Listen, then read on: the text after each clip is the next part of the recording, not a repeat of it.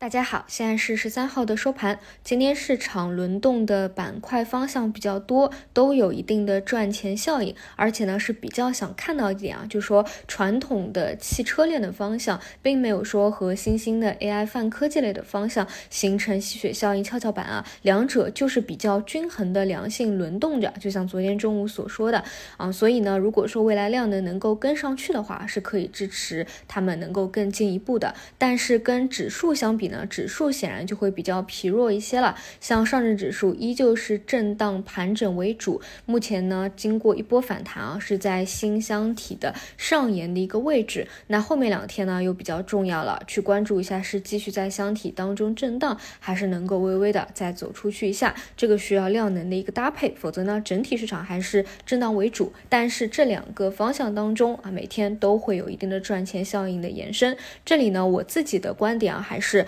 复苏线和科技线是两手都要抓，两头都要看的。尤其是像汽车这个新板块延伸出来啊，其实梯队也非常的完整，持续性也非常不错了。尤其是无人驾驶这个方向，我觉得大家还是要多复盘、多重视一下的。它既是 AI 的一个延伸，本身呢，其实智能化就是发展的一个大方向啊。就像余余承东说的，L 三在六月份也会有一个落地，再加上呢，整个汽车线大板块也是持续持续性的板块性的。走起来了，所以呢，这里还是看小票先行，打开空间，未来大票自然能够跟上的一个思路啊。这一块今天表现是比较不错的，反正更多是去弱留强，越来越聚焦吧。那么今天 AI 板块呢，像前期三连板的拓维啊，就走的会比较的吸睛一点啊，就整体是一百多亿的成交额，所以呢，导致三板是一字板嘛，所以抛压也会比较重啊，出现了一个冲高高开低走的一个情况。最好呢，像这种。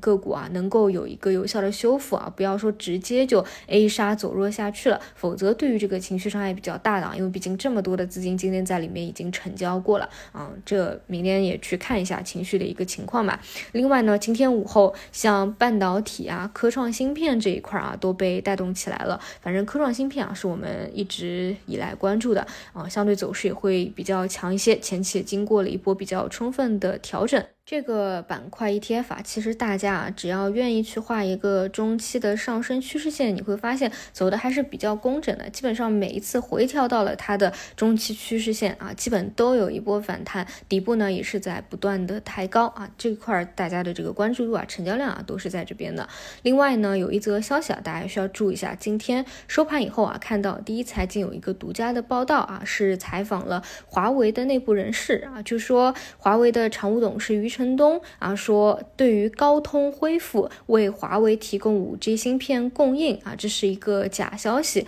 最近传的比较多的，华为下半年将发布有五 G 服务的 Mate 六零啊，这也是一个假消息。目前来说，从已发布的产品来看，P 系列的产品都是采用四 G 的技术。目前在售的五 G 机型主要有三款，当你选择收货地为广州，都显示缺货的一个状态。那我们再来看一下华为五 G 国产芯片线的一个走势啊，其实也比较经典了。就周末传着各种小作文和消息，所以周一呢直接打一个高开。那么基本呢前期也积累了一定的获利盘了，又是周末发酵的，所以呢基本上很多都出现了高开低走啊，特别强的是高开低走或者一字板。那么今天呢直接又是一个低开。但午后呢又有所低开拉升这一块呢，我给大家讲过，你从一个长期的讲国产替代的故事和愿景来说，你未来不管短期是不是用高通的一个芯片，都是要实现国产替代的。所以，国产五 G 芯片这样一个故事，它是长期可以去讲的，并不是短期的一个昙花一现。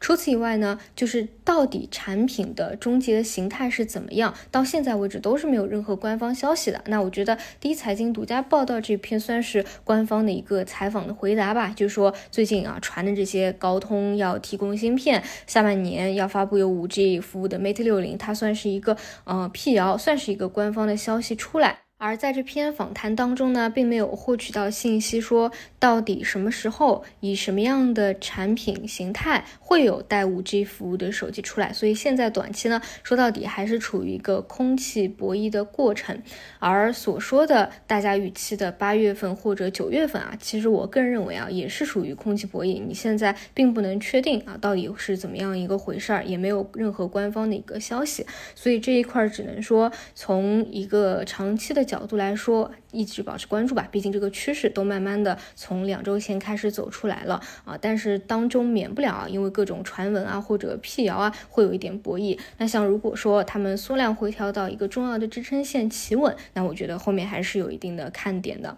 好，这是今天市场有的聊的地方。那么到明天再去关注一下市场是继续选择箱体震荡，还是可以选择放量，尝试着进行一个上攻。好的，以上就是今天的晚评内容，我们就明天再见。